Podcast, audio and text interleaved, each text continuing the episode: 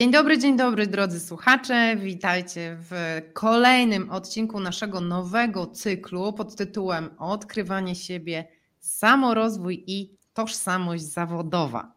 Dzisiaj wspólnie z Tatianą postanowiłyśmy zaadresować temat emocji e, w karierze zawodowej. Oczywiście emocji związanych z karierą, e, ze zmianą w karierze zawodowej, a nie z samą karierą zawodową.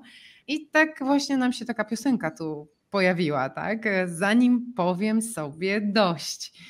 I właśnie dzisiaj o tym dwa słowa. A niezmiennie w tym cyklu jest ze mną Tatiana Galińska, która e, jest trenerem i mentorem, szkoli biznes z emocji, uczy zarządzania sercem. No właśnie, a ze mną jak zawsze jest Agnieszka Bełs, która dopasowuje talenty, kształtuje kariery, jest headhunterem, a także mentorem i trenerem. Witamy serdecznie. W kolejnym odcinku jest nam bardzo miło Was dzisiaj ponownie gościć. Menadżer sercem jest dla Ciebie, bo dotyczy emocji, zarówno w biznesie, jak i w życiu. Biznes to ludzie, a ludzie to emocje. Ja nazywam się Tatiana Galińska i w tym programie pomogę Ci stać się mamagerem, czyli wyrozumiałym i życzliwym ekspertem, który jednocześnie nie niańczy innych bo każdy z nas jest menadżerem swoich emocji. Zapraszam Cię na kolejny odcinek.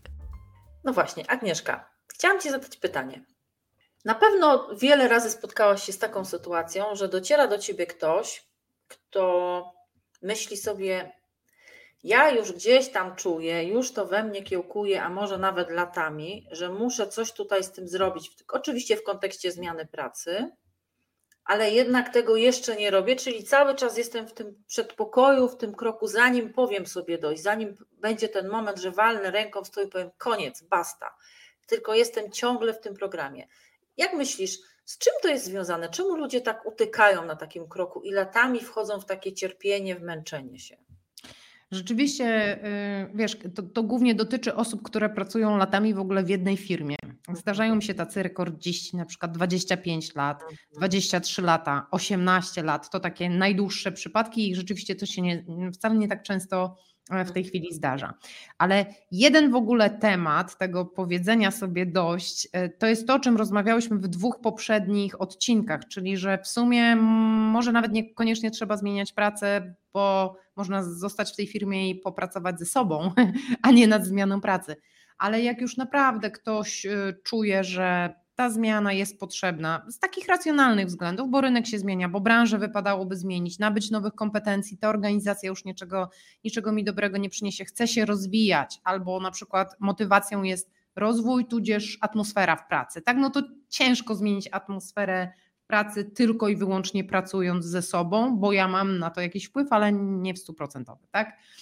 Więc jeżeli te względy są takie racjonalne, no to te emocje, które się pojawiają, to po pierwsze, ok, nie wiem, nie umiem. I to jest w porządku, no bo można się nauczyć, poruszać po rynku pracy, e, oprawić się komunikacyjnie, napisać ze mną CV, tak, czy skomunikować się potem z rynkiem pracy, czy nawet przygotować do rozmowy kwalifikacyjnej. Natomiast e, zdarza się też tak, że e, trafiają kandydaci, którzy mają różne strachy, tak? czyli to są te emocje. E, mają jakąś taką w ogóle nawet złość, mhm. albo mają właśnie te przekonania, o których ostatnio mówiłaś. No, moim znajomym się udało, ale mi to się na pewno nie uda, bo ja już jestem w takim, a nie innym wieku. Albo mają strachy, i to są takie realne strachy, mm, no nikt się nie może o tym dowiedzieć, że ja szukam pracy, bo jak moje szefostwo się o tym dowie, to mnie zwolnią, a ja sobie na to nie mogę pozwolić, bo to mówi menadżer wyższego szczebla, który na przykład ma pensję w okolicach między 20 a 30 tysięcy złotych, tak? Mhm. E, no i to są tego typu e, lęki i strachy, czyli muszę szukać po cichu, bo no, nikt o tym nie może wiedzieć. I to są dosyć wbrew pozorom częste sytuacje. E, ale to są też takie emocje związane z tym, że no właśnie, albo ktoś jest przepracowany, albo po prostu w swoim środowisku osiągnął już w jego odczuciu sufit i to jest w zasadzie z mojej perspektywy pozytywna motywacja, bo to znaczy, że ok, tu już się coś skończyło, dałam temu miejscu to, co mogłam, czy mogłem i mogę pójść do nowego po to, żeby i siebie, i kolejne miejsce mm, rozwijać. Mm, no i wtedy jakby jest dużo pozytywnych emocji, no bo to jest wtedy dążenie do. Strach jest oczywiście związany z samą zmianą, ale no jeżeli już się ktoś do mnie zgłasza, no to wie, że tak zgłosił się do przewodnika, czyli kogoś, kto go krok po kroku akurat w tym procesie jest w stanie poprowadzić. No właśnie, i ja sobie tak pomyślałam teraz z mojego podwórka, patrząc, bo y, chyba o tym mówiłyśmy kiedyś przy którymś naszym spotkaniu, a jeśli nie, to powiem teraz, że wiele razy jest tak, że jak ktoś, ktoś jest u mnie na jakimś procesie, a potem potrzebuje jeszcze dopchnięcia takiej y, takiej właśnie zmiany zawodowej, to ja zawsze mówię, ja się specjalizuję w tym, co u podstaw, w genezie, w przepracowaniu Twoich trudnych emocji, w, w, w znalezieniu przekonań ograniczających, w uwolnieniu tych ran z dzieciństwa, ale jak chcesz już bardzo konkretnie zawodowo, to odsyłam już właśnie w stronę tak. no bo ona się specjalizuje w tym, więc, y, a ty u ciebie jest podobnie, że gdzieś tam jak coś zawodowo ktoś nie chce, być może nie jest w stanie... Tak, no często właśnie...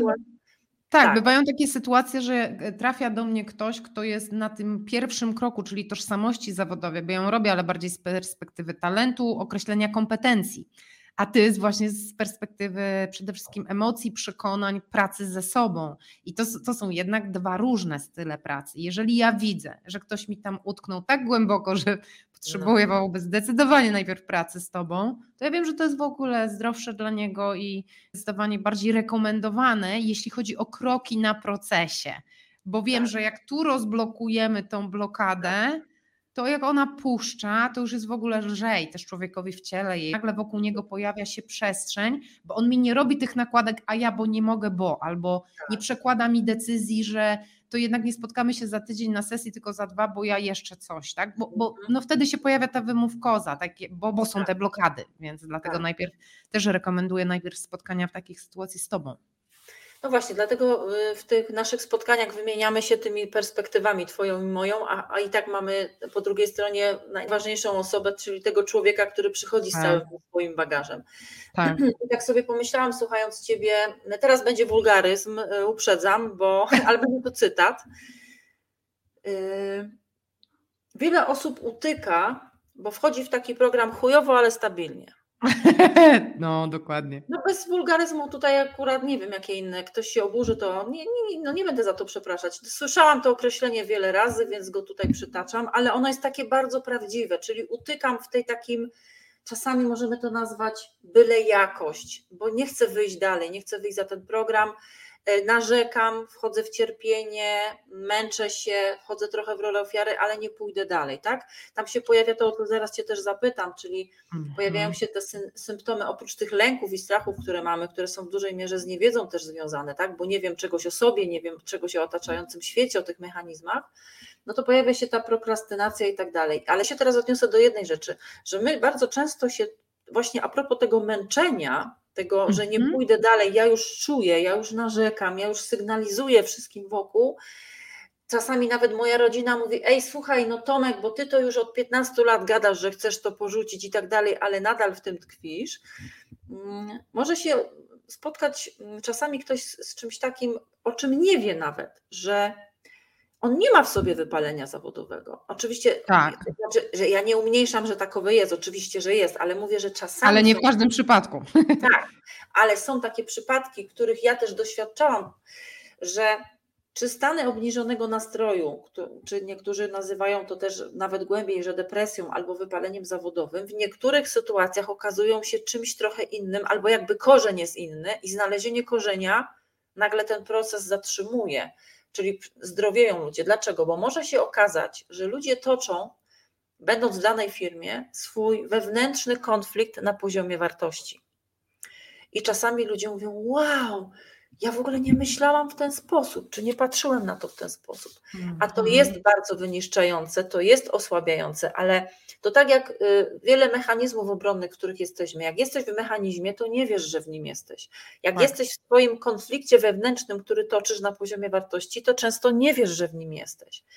I tak jak, jak nie wiem, na ile nasi słuchacze znają czapę konfliktu, w ogóle to koło konfliktu mura, no to mamy konflikt wartości, konflikt relacji, konflikt danych, który może być w danej sytuacji, który się pojawia i one z definicji są nierozwiązywalne.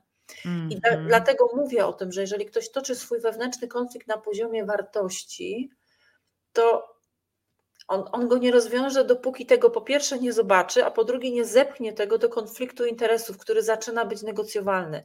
Bo z wartościami, tak jak z faktami czy z uczuciami, się nie dyskutuje. To są moje wartości, według których ja żyję.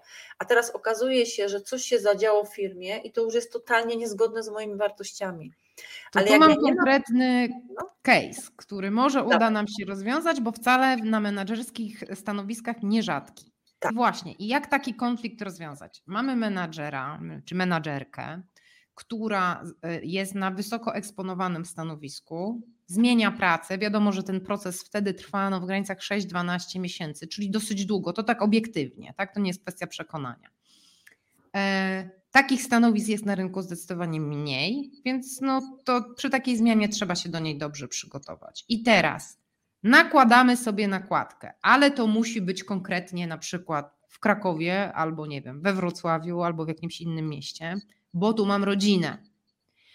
Tak? Czyli byłabym, byłbym otwarty na być może inne oferty relokacyjne, ale nie ze względów rodzinnych nie jestem w stanie. I teraz dostaje pracę taka menadżerka czy taki menadżer zgodnie ze swoimi oczekiwaniami finansowymi, umówmy się, to są kwoty pięciocyfrowe i nie zaczynające się od jeden, tak? tylko raczej od pewnie 3, 4, 5 z przodu.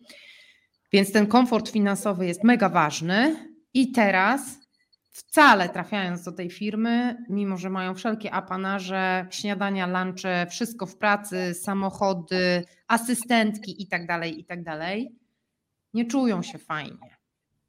Ale nakładają sobie właśnie coś, co powoduje w moim odczuciu, sprawdź, czy dobrze myślę, ten konflikt interesów, czyli Trudno jest tej lokalizacji znaleźć równie dobrą, w sensie finansowo dobrą pracę, a ja mam tu rodzinę i ten, czyli to jest ta wartość, rodzina, dla której będę to robić. No więc, mimo że nie daje mi ta praca, czy to środowisko, czy ci ludzie, bo to są często powody tak. satysfakcji, tak. bo ich sposób myślenia jest inny od mojego, bo ja bym to zrobiła, zrobił inaczej. No ale tkwię tu, bo wygodnie, tak jak powiedziałaś, ale wygodnie ze względów finansowych, a nie swojej własnej satysfakcji mhm. i wygodnie dla mojej rodziny. No ale tak. wewnętrznie to jest konflikt, który no, w dłuższej perspektywie przecież wiemy, może się ujawnić nawet chorobą, tak. bo działamy w sprzeczności tak. de facto do siebie, tak? Tak, tak, tak. No właśnie. I teraz pojawia się bardzo ważny punkt pod tytułem czy ja w swojej ścieżce samorozwojowej, nawet jako taka menadżerka czy menadżer bardzo wysokiego szczebla, mam totalnie rozpracowane, opisane, zdiagnozowane, jakie są moje potrzeby i przede wszystkim, jakie są wartości, którymi ja się kieruję. Bo jeśli moją wartością, jeżeli wyjdzie mi w takiej pracy indywidualnej, że moją wartością jednak jest rodzina i ona będzie zawsze na pierwszym miejscu, to nawet jeżeli będę w super pracy, w super środowisku, naprawdę z tymi e, no, wynagrodzeniami takimi, tak jak mówiłaś, zaczynającymi się od tam, nie wiem, trójki, czwórki, piątki z przodu i wielu zer, tak. to i tak będzie to z poziomu bebechów moich niezgodne z poziomem moich wartości, bo jeżeli moją wartością jest rodzina i ja chcę być blisko niej, to będę tkwić w tej sprzeczności. Więc dobrze jest zadać sobie pytanie, czy w związku z tym podejmuję, świadomość podejmowania decyzji też polega na tym, że jeżeli wiem, że moją wartością jest rodzina, ale teraz wybieram właśnie to, ten przykład, o którym powiedziałaś, tak. jestem w stanie innymi zasobami sobie to zapełnić, żeby nie być w poczuciu winy, żeby okay. mieć świadomość, że to nie jest zgodne z moimi wartościami, czy jest coś innego, co ja mogę co będzie takim dla mnie czy dla mojej rodziny zadośćuczynieniem tego, ale też głównie dla mnie, żebym ja się nie męczyła, bo pamiętajmy o jednej rzeczy: cele, które podejmujemy, te zawodowe, one również muszą być ekologiczne ekologiczne dla nas i dla naszych najbliższych. Pytanie, czy, ten, czy ta moja decyzja o tym, że to będzie na oddaleniu, jest ekologiczna dla mnie, czy ja się nie będę męczyć, czy ja nie będę z czasem nieszczęśliwa w tym, co się stało. Okej, okay, albo to, że zostaje bo w tej lokalizacji po to, żeby być blisko rodziny, no to też pytanie, czy poradzę sobie na przykład z frustracją, że to nie jest praca moich marzeń, nie? Właśnie. No i teraz jaka, jaka jest Kolejna rzecz, jakie są moje potrzeby, bo to potrzeby są zawsze -hmm. podstawą, czyli z jakich potrzeb wyrasta moja, moja potrzeba zmiana pracy, bo to jest niesatysfakcjonujące, to co ja mogę z tym zrobić? Zawsze trzeba się temu przyjrzeć, czy to jest w zgodzie, żeby się z tym wszystkim poukładać, że ok, zostaję tutaj, no bo to oddalenie byłoby naprawdę, no byłoby dla mnie zabójcze, ja Tak. bym toczyła ten konflikt na poziomie wartości, bo moją wartością jest rodzina. Mm, Ale jak tutaj zostanę, no to pytanie, to żeby nie utknąć, bo to, to, co jest bardzo ważne, żeby nie utknąć i nie umierać w danym uczuciu, czyli jeżeli ja tutaj cierpię, bo jednak zostałam, to zawsze trzeba przejść potem do proaktywności, ale to co ja mogę z tym zrobić? Zawsze są jakieś rozwiązania. Warto popracować z ekspertem, warto popracować z kimś, kto może nam, tak jak z Tobą, przekierować nas na inne ścieżki, pokazać inną perspektywę, że to nie jest zero-jedynkowe, tak? Że jak tutaj zostanę, to już koniec. Bardzo Mhm. A ja jeszcze mam inny przykład, y, Mhm. też odnoszący się do konfliktu na poziomie wartości. Może być tak, że y, miałam takie dwa przykłady. W danej firmie księgowa, główna księgowa została poproszona o y, sfałszowanie wyniku finansowego. Mhm. I to zrobiła i jedna i druga. I czuła się z tym bardzo, bardzo źle. I po, tak jak powiedziałaś, jednostka chorobowa się pojawiła. Ona, ona miała wrażenie, że jest wypalona, że jest wykończona, że już nie daje rady, miała odruchy wymiotne, jak miała iść do tej pracy. Dlatego, że chociażby ktoś, kto wybiera zawód głównej księgowej, to transparentność, przezroczystość, etyka są takimi wartościami, które ma wgrane, dlatego też ten zawód wykonuje. A nagle się okazało, że ona żyła totalnie nie w zgodzie ze sobą, ze swoimi wartościami, bo jej główną wartością była etyka, czystość. A tutaj została zmuszona do za, za, zamataczenia do kłamstwa. I jedna i druga po półtora roku były w stanie naprawdę, no nie wiem jak nazwać ten stan, w bardzo, słabe, bardzo słabej formie emocjonalnej i fizycznej. Tak. Dopiero wtedy, jak posypało się zdrowie, kiedy poszły do lekarza, kiedy dały sobie w końcu czas na to, żeby rozprężyć te emocje w sobie, żeby zająć się sobą, doświadczyły i to też nie były tego świadome, że to, że to co się stało, jest wynikiem tego, że to było niezgodzie z ich wartościami. Dopiero jak Mhm. zaczęłyśmy o tym gadać, to ona mówi, no, no faktycznie. Więc potrzebujemy tego, potrzebujemy sobie uświadomić, jakie są nasze wartości, żeby tych konfliktów nie toczyć. Tak się też zastanawiam, czy w takim case'ie z kolei, jak ci podałam, z tymi menadżerami wysokiego szczebla, no wiesz, jeżeli już ktoś ma te 20 powiedzmy 5 doświadczeń zawodowych, czyli już dużo osiągnął e, w swojej karierze zawodowej, rzeczywiście sporo zarabia i tak dalej, ale czy gdyby chcieć to tak w tych emocjonalnie nie- i nie tylko, ra- racjonalnie również odwrócić na zasadzie, ok, rodzina jest dla mnie największą wartością, tak? To może y, gdyby wejść w taką postawę, ok, to ja szanuję, akceptuję, że to środowisko pracy jest takie, jakie jest, ja wnoszę tam tyle, ile organizacja mi pozwala wnosić, nie muszę więcej. Może ja już nawet nie muszę robić, bo po co, jakiegoś kolejnego, no bo jeżeli ktoś nie chce na przykład założyć własnego biznesu, tak, taki menadżer, tak. mógłby, ale nie chce, chce pracować etatowo, Mhm. to może, żeby realizować te inne swoje wartości, ale też pasje, rodzinę i tak dalej, może łatwiej by było wejść w ten poziom akceptacji. To jest takie, jakie jest. Ja tutaj wnoszę tyle, ile wnoszę, po to, żeby nie doprowadzić do tego przefrustrowania się tym środowiskiem i potem już no, koniecznością zmiany tej pracy. Tak, tak. No ale to znowu, to znowu wracamy do tego źródła, czyli dobrze jest przyjrzeć się temu i sobie to poukładać, czyli właśnie akceptacja, ok, tutaj już więcej zrobić nie mogę, jest ok, finansowo jestem zadowolona, być może inne wartości wyznają tutaj ci ludzie, nie jest to na zasadzie aż tutaj takiego konfliktu, czyli ktoś mnie do czegoś nie przymusza, ja robię swoje. Tak. Ale No nie będą... jest to case księgowych, tak? Czyli Tak, taki no tak, naprawdę nieetyczny. Tak, tak, tak. Żeby nie wejść znowu w to biczowanie, bo, bo może się okazać, że jak się temu przyjrzymy, to się okaże, że ja na przykład, ktoś może mieć ten taki ciągły program, że jeszcze, że jeszcze, że jeszcze. Tak. Może jak się tego programu pozbędziemy, to zaczniemy być stabilni i powiemy, jest okej. nie? Jest Mhm. okej. Tak, sobie i może o, nie trzeba się zabijać o kolejne szczebelki, tak? Tak. A jeszcze tak wracając, bo mam notatki tutaj, o czym miałyśmy powiedzieć w tym, w tym naszym spotkaniu, to tak jeszcze powoli kończąc nasz odcinek, chyba że jeszcze też będziesz, mam nadzieję, że będziesz miała coś do dodania. Jest coś takiego, moi drodzy, jak e, mówiłaś Agnieszka, że tutaj, żeby nie robić pewnych rzeczy, to szukamy wymówek, mamy prokrastynację.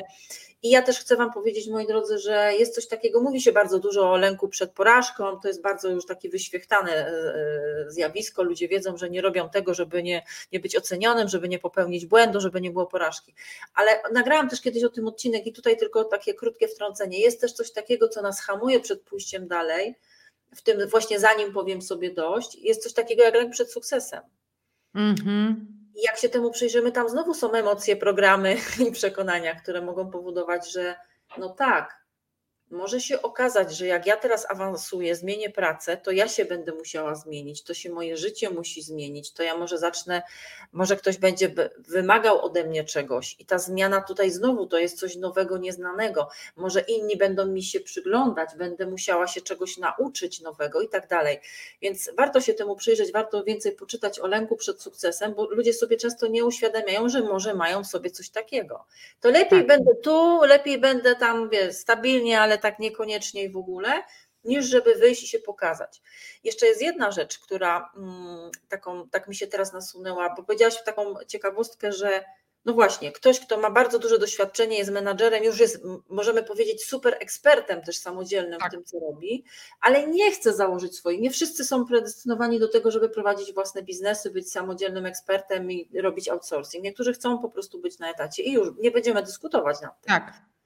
Ale sami jest tak, że ludzie myślą sobie, no dobra, jestem samodzielnym ekspertem, jednak nie pójdę w ten, y, w ten biznes, nie będę świadczyć outsourcingu y, i tam też może być taka przykrywka, której możemy nie, o której możemy nie wiedzieć, bo łatwiej nam jest zawsze schować się za jakimś logo i za jakąś marką.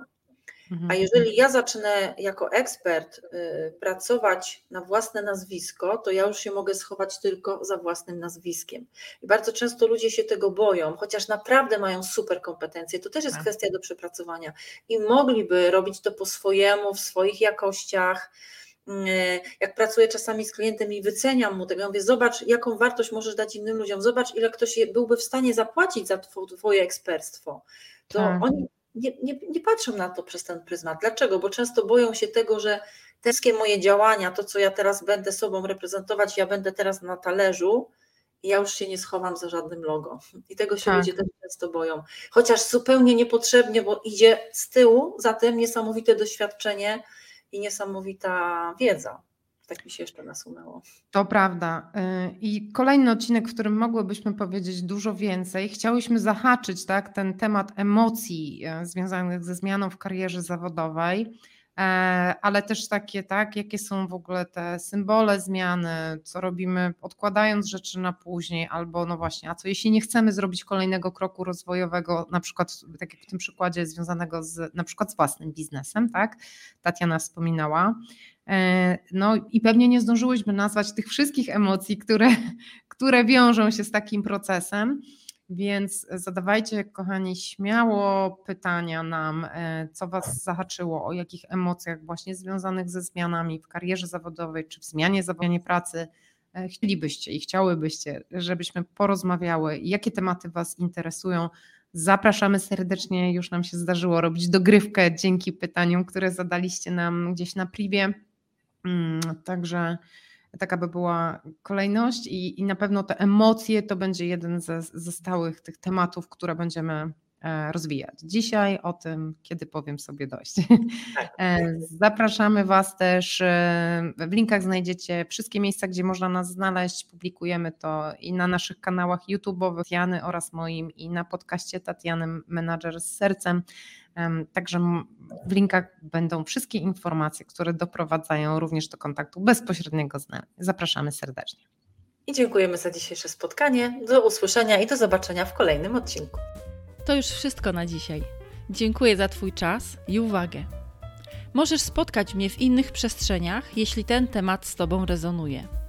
Możesz czytać moje publikacje na LinkedInie z hashtagiem bez kija w tyłku. A także możesz odwiedzić moją stronę tatianagalińska.pl. Znajdziesz tam więcej informacji o warsztatach Menadżer Sercem. Do zobaczenia, Tatiana.